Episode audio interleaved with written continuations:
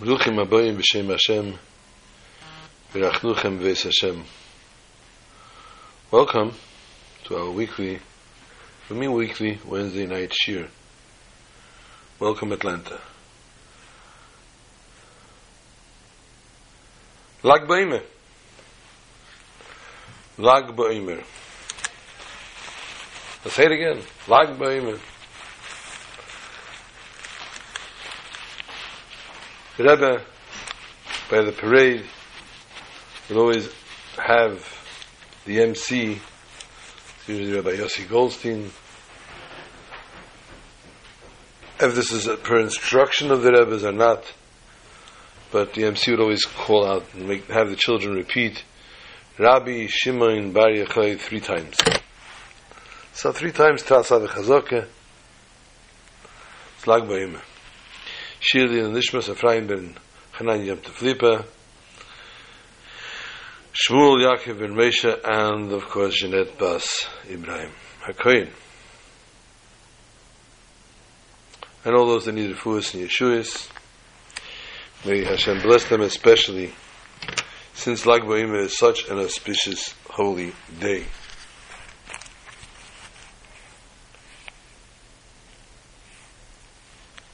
Lag BaOmer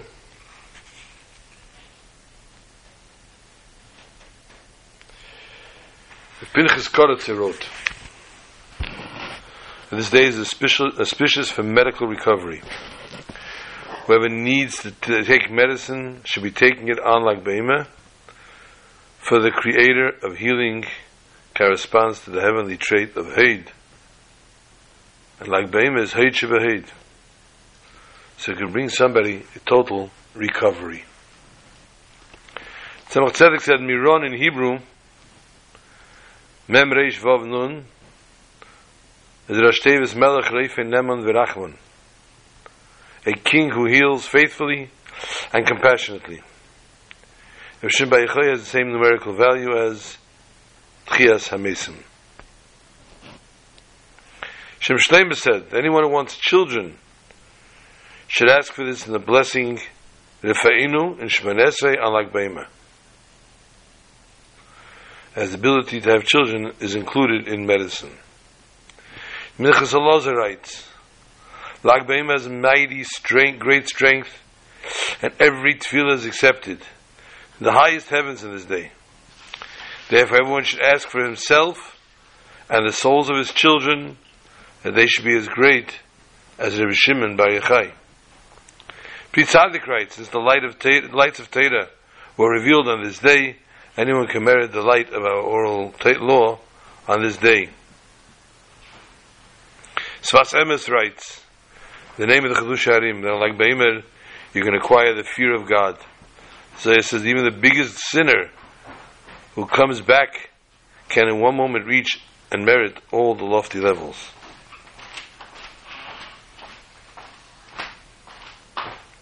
Rabbi Melech Biderman says, even if you don't make it to Miron, you can do great things from wherever you are. For this is a great day for our God to accept our prayers and hear our cries in the merit of Rav Shimon Bar Yochai. Rav Shimon was such a tzaddik. He says, and he prayed to the Koloilim Kulim and Adin. And we've discussed this by past Shurim, Esmichas like Beimer, or talking about Rabbi Shimon. So wait, make sure when you're davening, you don't daven to Rabbi Shimon. We're all meant to pray only to God. We pray to God and we ask in compassion. Schus Rabbi Shimon. Our tefillah should be answered.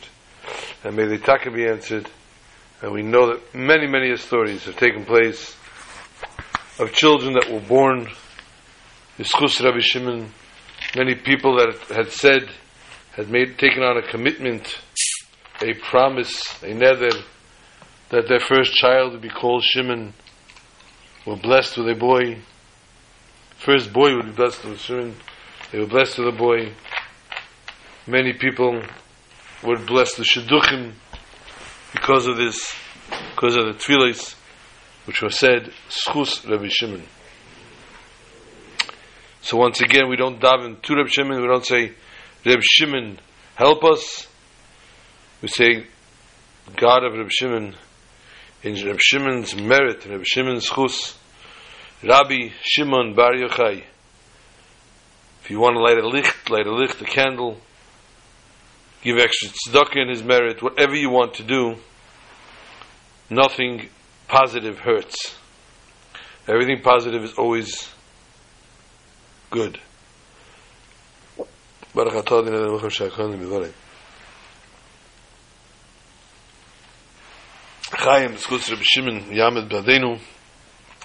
Just as he says that in his merit he would see to it that everyone repaid from din, so too we should merit, in Yetz Hashem, in the schools of this holy day, we should merit complete redemption from anything and everything. Menuchas HaNefesh, Menuchas HaGuf, Shidduchim, Yilodim, healthy children. We should be healthy, we should have long life, Ikar till Bias Gael Tzedek, may that be today.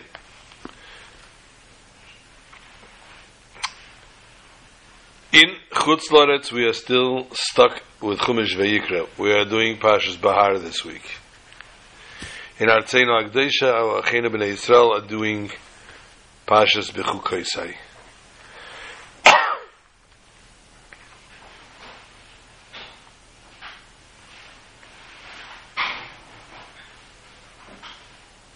Of course, in every shir in Sira Seima, we try to put in, inject something from Masechta Seita, which we learned throughout Sfira, and also from Pirkei Avos, which we learned throughout Sfira, and as we said, many have a minute to learn it straight through till the Rosh Hashanah.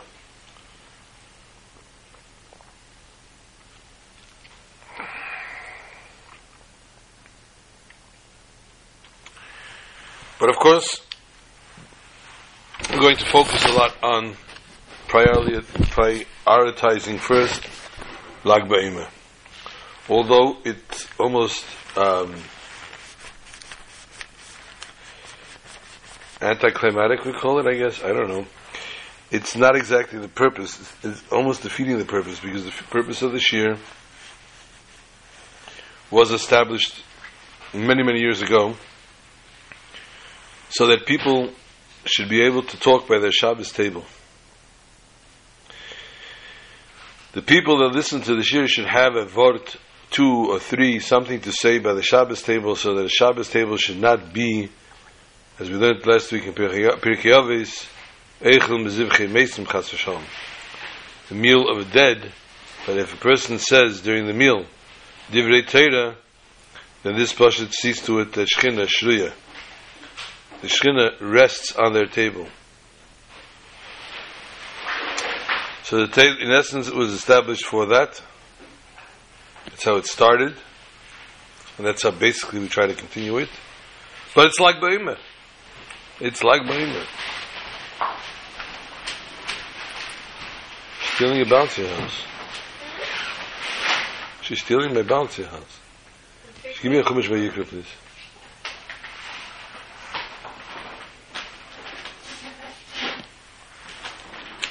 Rabbi Shimon Bar Yochai- I was reading today because there's a story that the Rebbe has told many times by Farbrengens, and unfortunately I asked around by several people today, and nobody could give me a clar- clarity on this, and I had to look up the story. The story of the Chassid, of Avrom Chassid, and he bemoaned Churban Beis Hamikdash. He was very, very emotional about the destruction of the temple. Ad kach, that the prayer that we say once a year, Nachim, by Mincha on Tisha B'Av, bemoaning the destruction of the Beis Hamikdash, he would say it every single day. He just couldn't. He couldn't hold himself back. I don't think he said it on Shabbos because it doesn't fit. It's usually said in the middle of Yerushalayim Mircha. So not saying Yerushalayim Mircha on Shabbos, so he didn't say Shabbos. It came one year, unfortunately, he said it on Lag BaEmer. And Rabbi Shimon Bar Yochai was very upset that on his happy, joyous day, on his day of Hilula, this man is saying and lamenting and saying tears of mourning. And apparently a kapeda was against this person for it. Oh, I don't believe this. And the kapeda against the person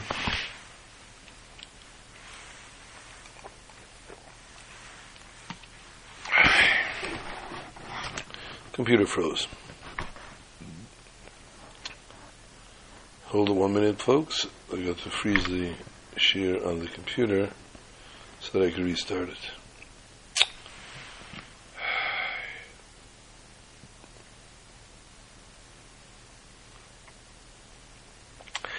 Yeah, Kapeda was given on this person, and according to one day, it says that uh, within a few, within a month or something, his child passed away. Um, I remember hearing, and this I, I found it today. I remember hearing that this fellow himself passed away within the year because the person lamented and mourned on the holy day of Rabbi Shimon. So the day of Lag B'Omer is a day of Simcha. A day of Simcha that knows no boundary, Simcha that has no limit, and therefore Simcha will be paid together. Simcha will break through any kind of boundaries, and the Simcha Amitis Vashlema will ultimately come about, where we will all be in Yerushalayim and HaKadosh.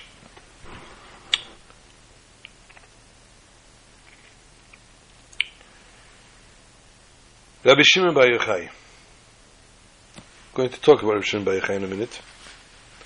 Beneder. How is it possible a generation can exist without Rabbi Shimon Bar Yochai? And the answer is it doesn't. No generation exists without a Shimon Bar Yochai. Elamai.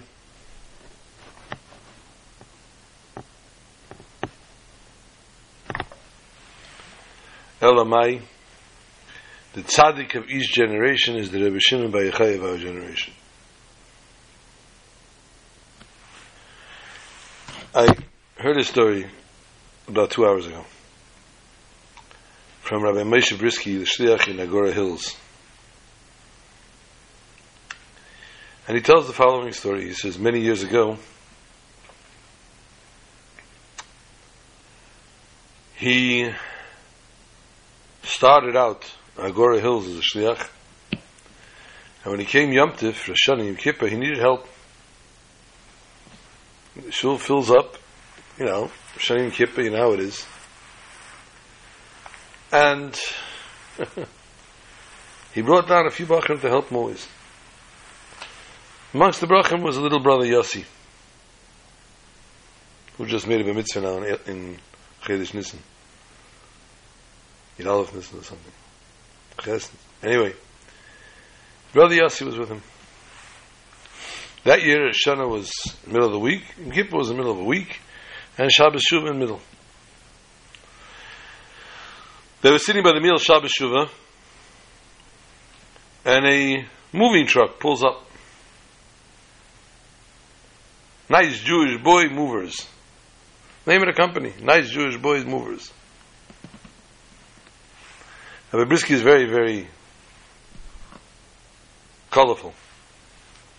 He tells a story, he tells a story. Very captivating, keeps a crowd. Anyway, he says, you see the difference between the regular person and the Lubavitcher. The regular person looks at this and says, Oy, oy, oy, Shabbos Kodesh, Shabbos Kodesh, nice Jewish boy movers, Achmar al Islam. The Babitcher runs outside and says, Hey guys, Shabbat Shalom. You guys are Jewish? And they all said, Shabbat Shalom to you too. Of course we are. He says, hey, you know what? We're next door. Savlanut, patience. Working on an empty stomach. It's Shabbos afternoon. Come to Come, make Kiddush. Come, have Shalom, have Kugel. Come, for verbring a little bit.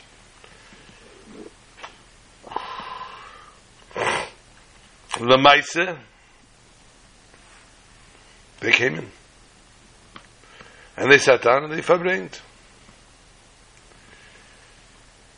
the man's stuff had to move in, the people's stuff had, the neighbor had to move in their house, but they're busy now saying L'chaim. Everybody's a bunch of Israeli boys.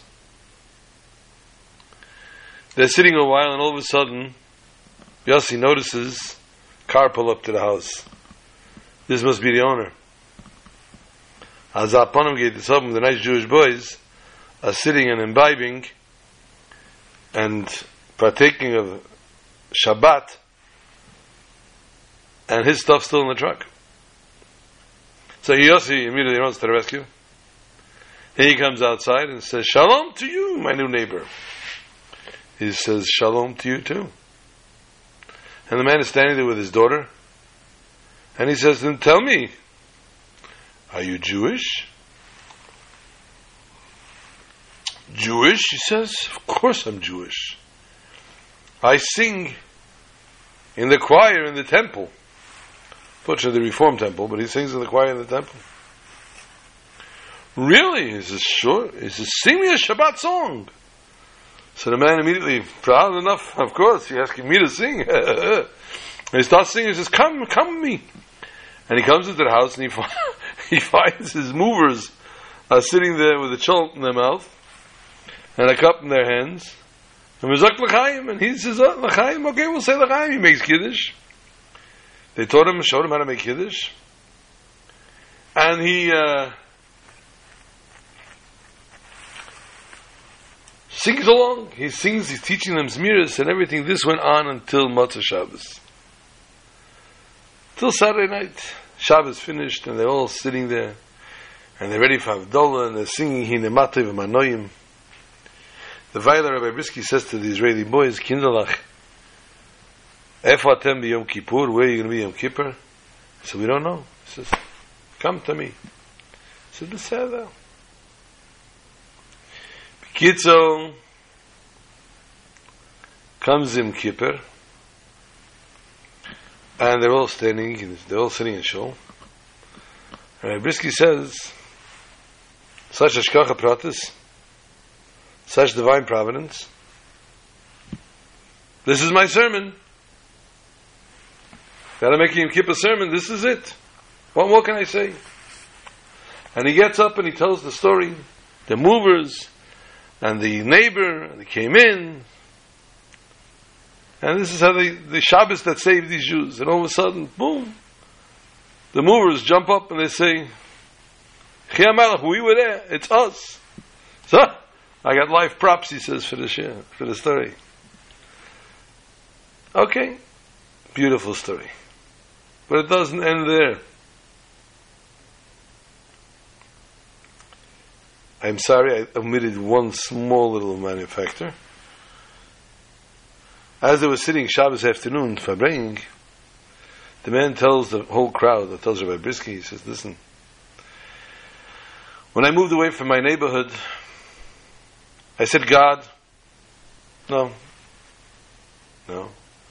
He sent a note to Rabbi Bryski, you're the man of God, you're God's messenger, or something to that effect.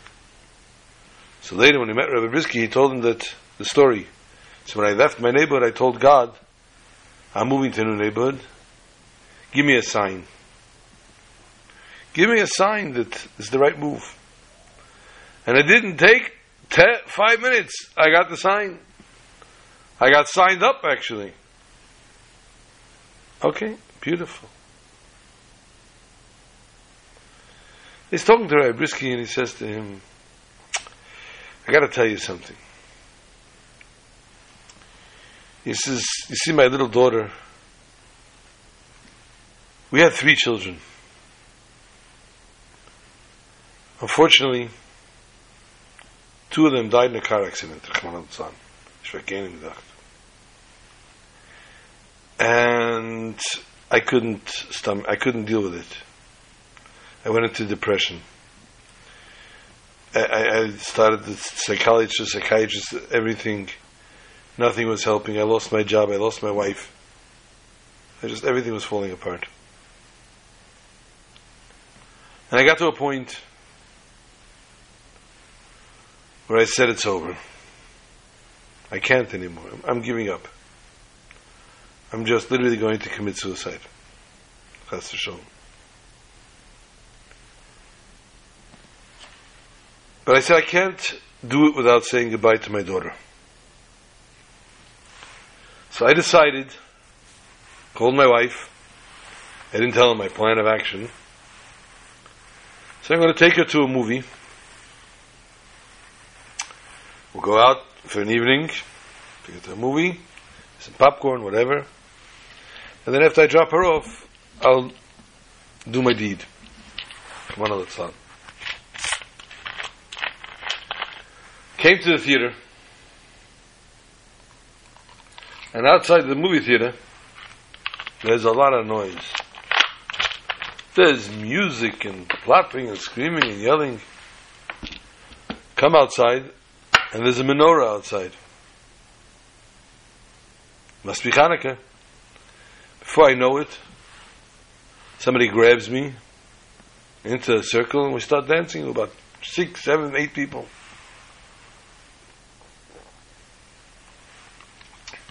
As each time I went around the circle, I felt the menorah sending me a message, telling me how light pushes away darkness, how I can't give up, how I need to persevere. And from that menorah lighting, from that dancing, and the singing, and everything that's so beautiful, there was almost nobody there. But yet this menorah showed up over here. For that, I decided I'm turning my life around. And then I decided to change my neighborhood, and my agent chose Agoura Hills, and I came and I ended up next door to you. Rabbi Bryski says, Excuse me? Where was this theater? And he tells him it's a mall. Tells him the name. Rabbi Bryski says, Let me show you something, my friend. He goes to the drawer and he takes out a flyer, a Hanukkah flyer. Says, Let me tell you a story. He says, Here in Agoura Hills, we're extremely organized. And every year we like to make a Hanukkah lighting else, somewhere else. No. We open the phone book. We boom our finger. It says mall. Okay, in this is this place, this mall. So call up and I tell them I want to make a menorah lighting in your mall. The lady says, in our mall? She says, yeah. She says, which mall are you talking about? She says, I don't know. What's the name of your mall? She says the name of the mall. She says, yeah, that's the one. And already he's, already writing the flyer up. He's already printing the flyer. He's already getting going. And he's making Hanukkah Menorah out there. The Kitzah, eh? comes the day of the Menorah lighting.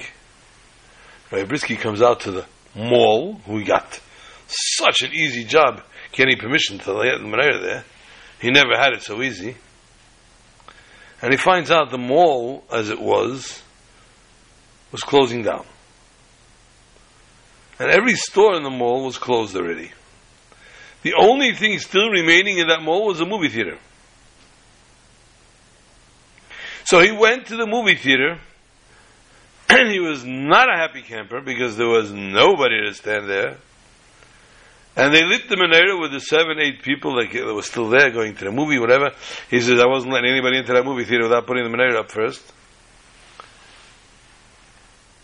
And that menorah that turned your life around and that saved you was there by mistake. And he shows him it was his Menera, he shows him the flyer, it was his Menera that he had set up outside the movie theater that pulled this guy out of the movie theater and literally saved his life. Obviously, as a shliach from the Rebbe, you get to see this on an hourly basis. Where you meet somebody in the most random way, in the most random place, and literally have the schus with the Rebbe's keiches to turn their lives around.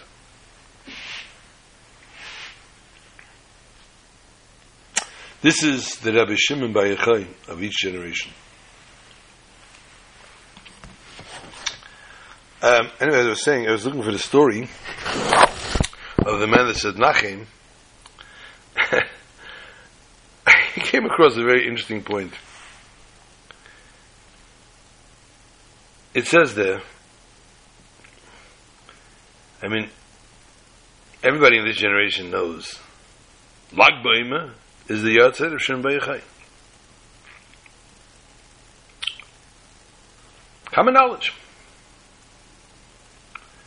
Unfortunately, the year and the second and the third year after Reb Shimon Bar Yochai's Ptira, Stalkus, nobody knew that was his Yahrzeit. According to what I read, not until later with the Chaim Vital, which is about 1600 years later, did they actually find out that Lag Ba'im was Reb Shimon Bar Yochai's Yahrzeit. And it was actually from the Chaim Vital on, the Rizal and everything else, that this all became what Lag Ba'im is today. But for the first 1600 years after he was Nifta, apparently there wasn't much celebration. Today, celebration is not the word. They anticipated, I think, 600,000 people to be in Miran over Lag Ba'omer. That's a lot of iced tea. Um, I don't know why I said iced tea. But it's a lot of whatever it is that they're going to be giving out or, or enjoying. If you're keeping score at home, my friends, the Gemara Yevomis, Yevomis Samach Beis Amid Beis. 62, side 2. Are you looking up the action over there, Miran? Did your daughter go? Bonfires. Oh yeah. Bonfires are burning away, and unfortunately, Israel is having a tremendous heat wave, and everything is very dry, and they're trying to contain the bonfires because a lot of them are getting out of hand. Ramat Bet Shemesh is literally all over the place already. They're having very scary. I don't think Marav Yavamis tells us that Rabbi Akiva had 24,000 students and they all died in one era, one episode. Why even they didn't act with honor for one or the other. Because of the passing of these 24,000 students, which took place in the time of Sfira Saimer, therefore we are not usually in a joyous mood. Sfira Saimer, we don't listen to music, don't make weddings, etc. Sorry. Lag Ba'ima was Yom Simcha because that was the day they stopped dying. There steht in Gemara. Side note. Kiva had 24,000 students. Everybody knows that. Oh, why is Sfira Sema sad? Because Mekiva students died. 24,000 of them. Who are they? We don't have mention of not one name of any of those 24,000 students. But they were personality people. They had major personalities to an extent, to a level, that the fact they Nogu Kovid Zebazeh, that they didn't have honor for one or the other, was punishable by death. their intellect was so great. Maybe the, probably their neshamis was so great that they're not respecting one another was punishable by death. But yet, none of them are ever mentioned by name. Think about that.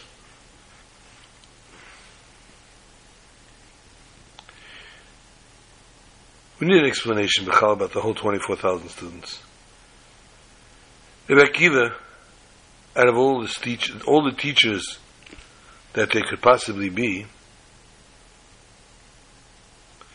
Rabbi Akiva's motto, Rabbi Akiva's top lesson that he taught, yes, yes, you are jumping the gun. One of the model, his model lesson that he stood for was Love your fellow Jew as yourself. How is it possible that his students fell into the trap of not having covered for one another?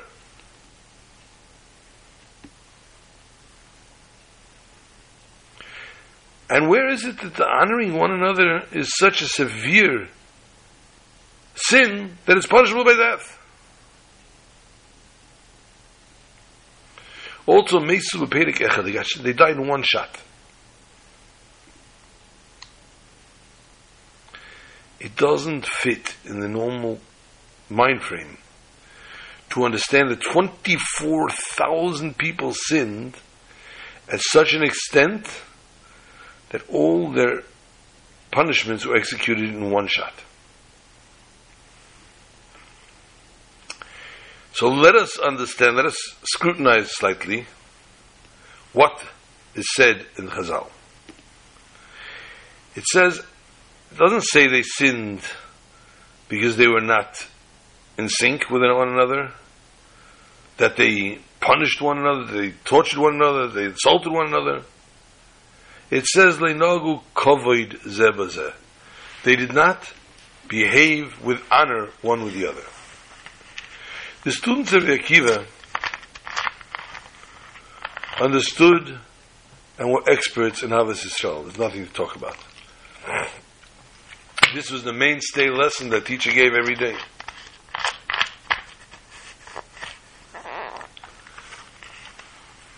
True honor, true covet for another friend,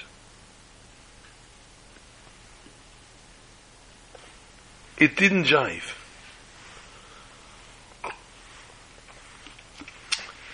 He's my Rebbe, just like he's your Rebbe.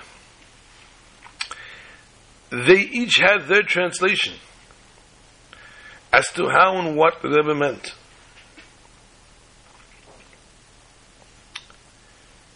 Chazal has established a, a generalization that fits to this, the phrase that fits to this situation. If you keep a score at home, it's twice in Shas.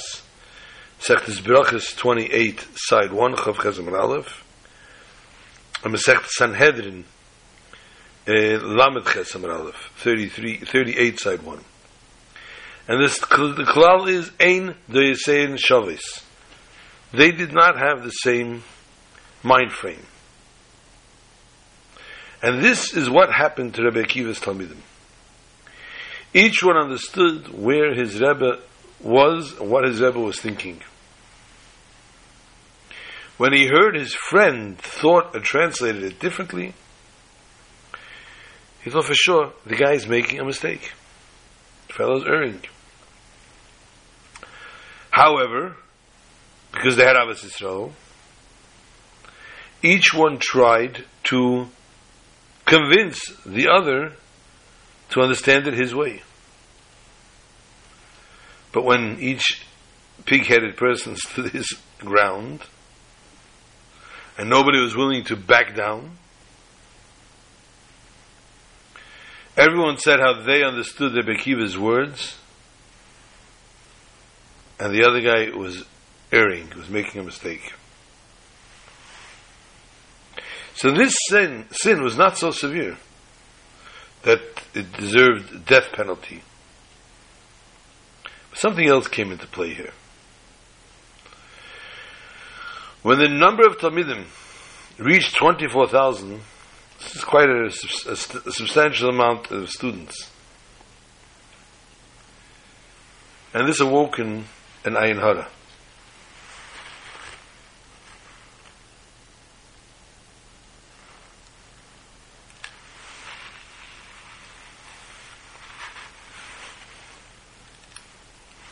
This awoke an Ayin Hara. We know that the number of 24 is also tied with Midas Hadin. Somebody Yerushalmi. Ayin Hara wakes up Midas Hadin. In the days of Din, which is Sfiras Eimer. And this is what caused them to be killed. They were impeccable with their Achdus and Ahavas Yisrael.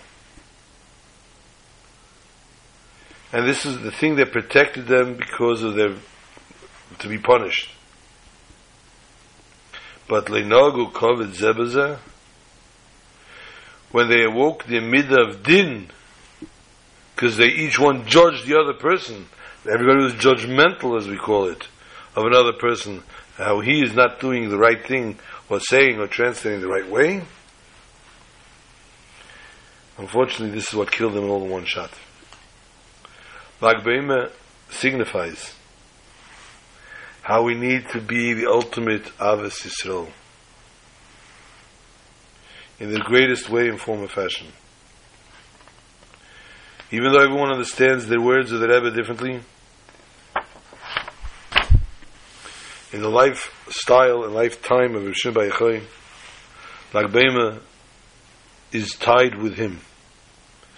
Keeping score on the Gemara in Shabbos, Lamed Gimel Lamed Beis on the bottom. It goes into Lamed Dal Lamed Aleph. The Gemara tells us that when he came out of the cave, he looked for something that fixed the world. He went to be of the ways of the Kahanim, and he could not go on the roads in order to alleviate the issue. And we see therefore the ultimate Ahavas Yisrael that he gave over his lev nefesh to help a fellow Jew. Even to take him away from the hardship of going around a certain way, circumventing a road, because he was a kohen and he couldn't walk where there might have been dead bodies there. And this, if you keep your score at home, the famous Gemara, as we mentioned before in Testament Aleph, in Masechtas Brachas. Kedai hu Rabbi Shimon lismech olav b'shas adchak. It's kedai Rabbi Shimon to rely on him b'shas adchak.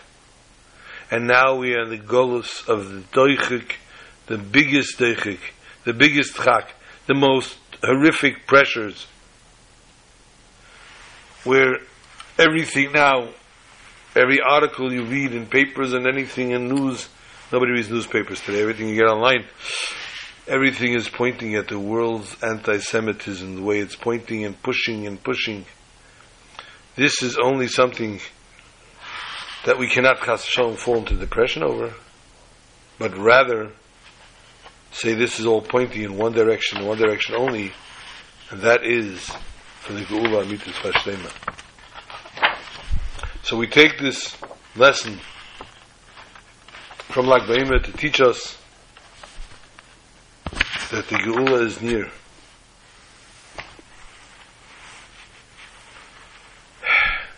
I took up much more time than I thought. And, uh, let's go a little bit quickly to Bahar. Taylor wants to talk about the greatness of Moshe Rabbeinu. It says, "Vayish Moshe anav me'id mechol adam asher pnei adama." Pasuk Bamidbar. Moshe was the most humble person anyone in the world. No, bottom line. Humble? Dude, you were up in Har Sinai 40, 40 days and 40 nights, three times, not eating, drinking, or sleeping. Humble? You got the Torah from HaKadosh Baruch and gave it over to the Jews. Humble? Where does humility even come into his picture? How is it possible he did not know that he was a holy man?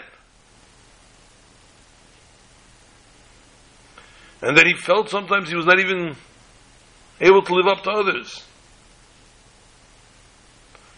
I'm sorry, I didn't mention the five Talmidim Rebbe Akiva that ultimately he started his new yeshiva with Rebbe Akiva. It says Rebbe Meir, Rebbe Shimon, uh, Rebbe I think, not Rebbe Elazar, it, it says the five Talmidim. Those five Talmidim are the ones that ultimately set up Mishnayos and, and Gemara.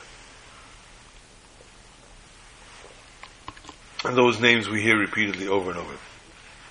Stam Mishnah Remeir, Stam Braiser, each of the Mishnahs, the Braises, and everything was set up by these people.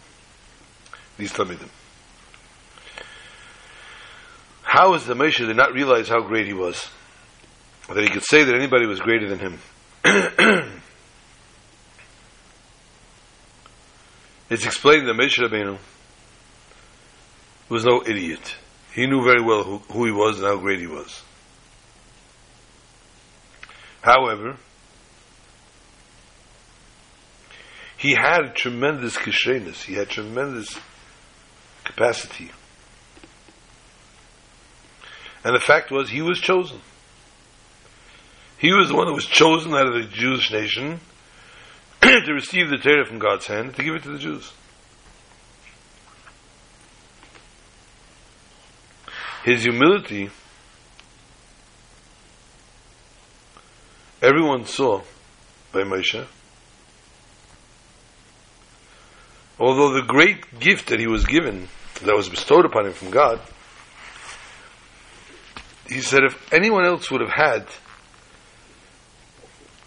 the greatness that I have, the holy neshama that I have, the intelligence that I have, etc., they would do better than I do.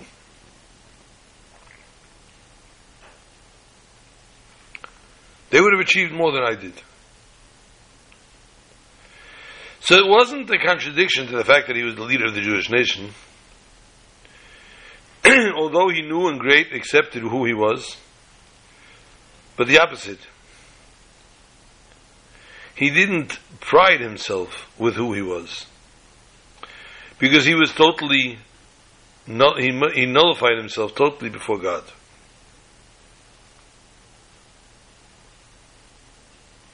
And he only saw Ratzon Hashem. And Mamela, he fought all the battles, everything with all his strength, only to fulfill God's way.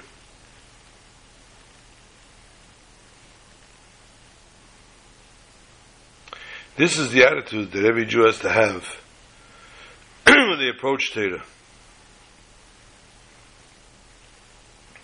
And this is also why the Pasha of this week and its name is Bahar, in the mountain. Har refers to here Har Sinai. As we know, the Torah was given in Har Sinai, the Medrash tells us. Those of you're keeping score at home. The Gemara Megillah of Tess Aleph tells us the story as well. And when he wanted to give the Torah, the Abishta went from one mountain to the other, and everything everyone said. Why not me? Why not me? Why not me? But the Abishta saw the mountain Har Sinai and he saw the humility of this mountain. It was also a mountain, but the humility of the mountain, therefore, he decided to give it on this mountain. So if HaKadosh Baruch wanted to really do show humility, why did he have to give it on a mountain? Could have done it in a valley. or done it with less pump and stands.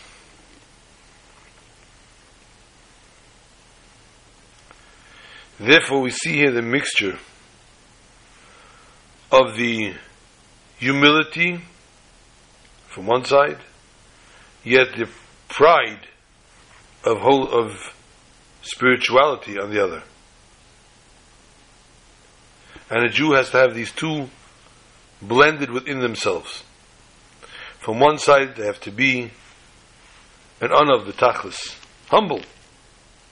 Say, who am I? I can't live up to this. I can't accomplish this.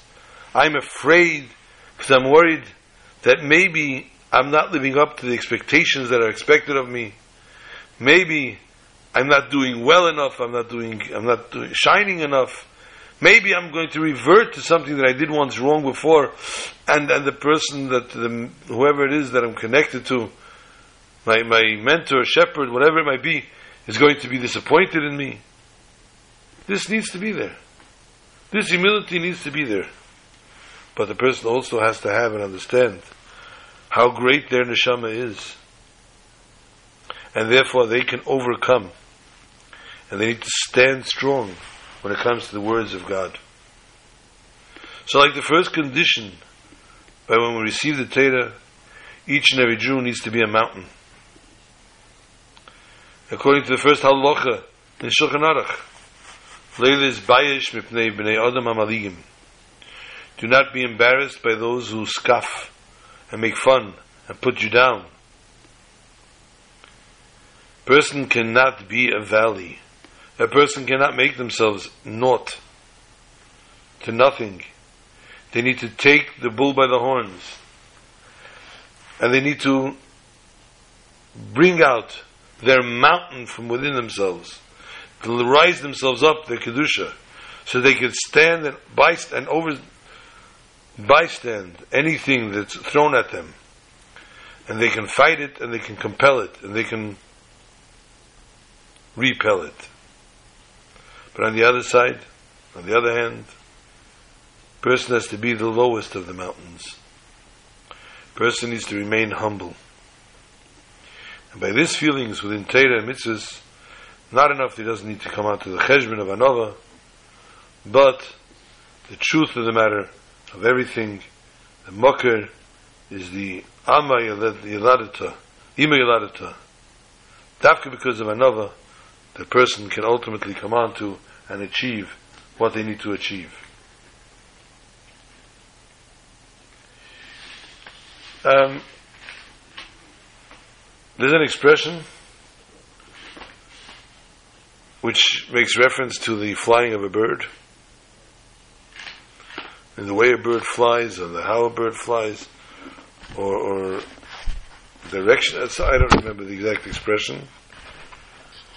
We'll leave it to my more learned people, Atlanta or anybody else that can text over to me exactly what the expression, not in the cuckoo bird nest.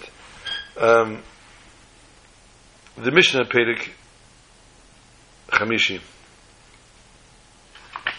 Sorry, Perek Shishi. The first Mishnah in Masech the Seita Perek Shishi. I'm getting something here. Crow flies, thank you. Bless you. The way the crow flies. We know that Masech the Seita talks about the woman that was wayward and was not behaving the way she should and had gone, done things that she shouldn't, and the husband warns her against being found with this man ever again. Mishakina le'ishtay says the Mishnah of somebody, a woman that was warned by his, by the husband. Venistera, she went and she secluded herself with the man, with this other person.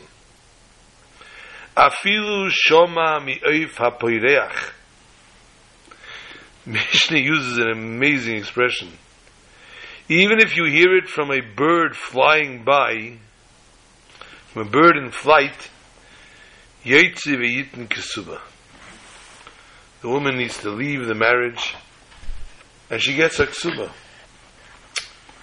She would get ksuba providing that the husband says, I don't want her to drink from the waters of a seta. However, if the husband insists that she drinks from the waters of the Seta, then already she would probably be losing her ksuba. But as long as the husband denies and doesn't say he wants her to drink, then he still has some kind of faith in her, and therefore she would get a ksuba because he's sending her away on his own volition. Let us understand, in continuity with the, what we're discussing now, the Har Sinai and the Neshama. Knesset Yisrael and HaKadosh Baruch Hu by Matan Torah entered into a connection of matrimony. HaKadosh Baruch Hu married the Jewish nation. And yet, Kiziste. The Jew tends to sometimes go a little awkward off. And HaKadosh Baruch Hu warns him. Tells us the Mishnah, you don't need to have witnesses and stories and people and testimonials. It's enough the bird flies by and says, uh oh, I saw that.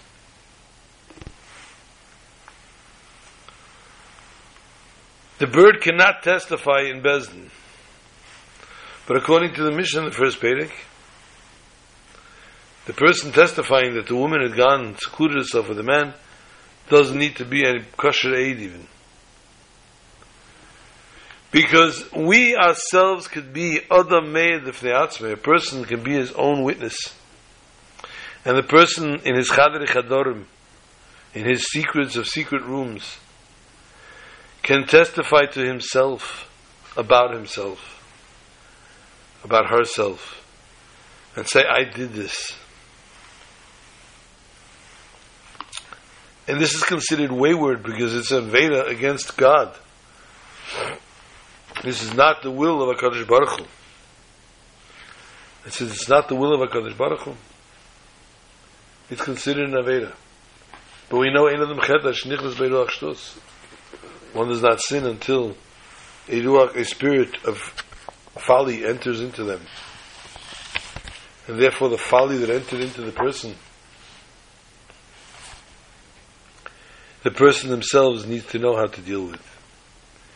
And this, of course, also ties in with the Mishnah and Perek Revi. This week is the fourth Perek, the 21st Mishnah, Mishnah Chafal of Rebbe Lozer HaKapor Eimer. Lozer HaKapor said, Hakino ve'hataiva ve'hakovoid. Envy, desire, and honor-seeking Meitzian is Adam in Eilam. Takes the person out of the world. So the intent of this Mishnah obviously is the mindless drive to satisfy physical desires. This generally prevents a person from living a well-balanced life. On the other hand, the person thinks he wants material objects, and this should be all, all this is all he has in his life. It's material it could have a source deep inside the neshama.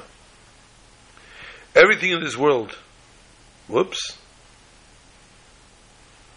contains sparks of godliness. Therefore, mankind is given a task to refine even material and revealing this its innate godliness. Every individual is destined to elevate certain sparks and his Aveda, HaKadosh Baruch Hu. So it could be we're unaware of the spiritual motivation that drives us to do this. We don't understand the godly purpose.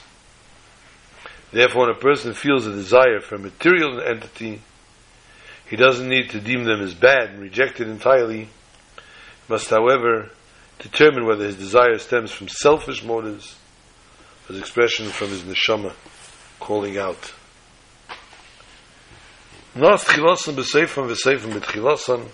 The beginning and the end are always intertwined. Teda. As we turn, whoops, as we turn to Parshas Bahar,